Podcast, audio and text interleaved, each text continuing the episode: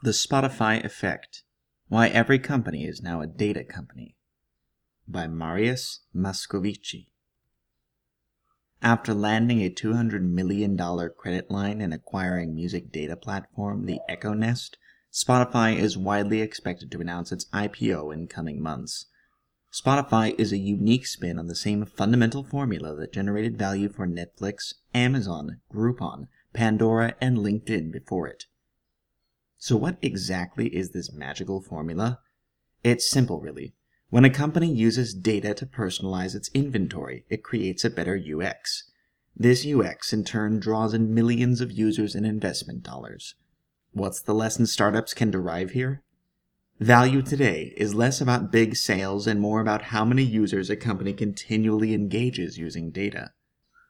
Enterprise IPOs, traditionally valued based on the size of sales, will also become beholden to the Spotify effect, the new gold standard that is based on a company's success using data to find and retain users. With 2014 poised to be one of the hottest enterprise software IPO years yet, business valuations will prove that it's not about the size of the fish in your pond, but about owning the lake with the most users. Every company is a data company. The new mantra for business goes something like this. Companies that win market share win users. They use data on the back end to personalize inventory on the front end. This personalization, coupled with built-in social capabilities, compels users to interact with the company's software. A network effect takes place, and the company finds itself with tens of millions of subscribing users. The business is valuable. It goes public. When it is used well, data is a guaranteed disruptor. Amazon used data to disrupt retail. Netflix used it to overhaul video rentals. Spotify and Pandora transformed radio. From retail to lending, other industries are undergoing similar evolutions. The game has even hit the enterprise, where up-and-comers tie their value directly to the user base. Dropbox and Box's virality makes them hot contenders. Castlight Health, which went public on March 14th, uses data to make medical charges transparent. Palantir makes its name by connecting intelligence agencies with the data metrics that matter most to them.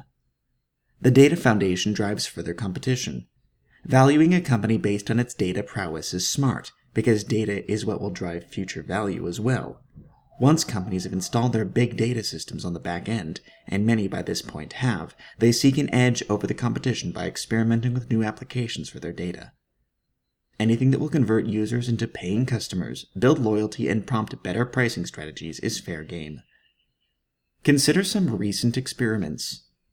Getty Images enabled non-commercial users to embed stock images for free, which in turn lets Getty embed ads in the photos, encourage users to purchase higher-resolution stock photos, and mine a rich source of user activity for new data. Macy's prices its inventory in real time, based on supply and demand, optimizing profit in every scenario. American Express analyzes historical transactions to prevent churn months before users decide to leave. Spotify executives hope that the recent acquisition of the Echo Nest will allow them to have a deeper understanding of how users are interacting with music, so Spotify can offer an even more personalized and smart recommendation system based not just in musical tastes, but on location, mood, and time of day.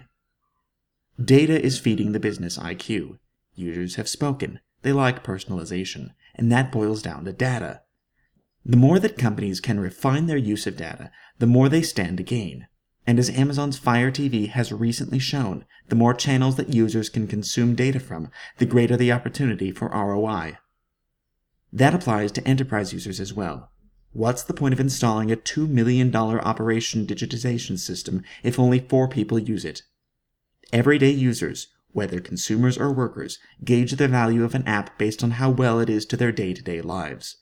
The next batch of possible enterprise IPOs from Box and Dropbox to GitHub and Relate IQ will prove that having big fish in your closed sales list matters less than the network of engaged users you establish.